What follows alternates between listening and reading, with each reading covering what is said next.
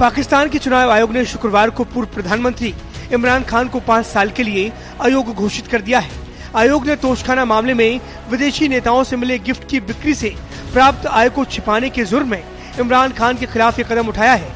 इसका मतलब हुआ कि पाकिस्तान तहरीक इंसाफ प्रमुख पाँच साल तक संसद सदस्य नहीं बन पाएँगे।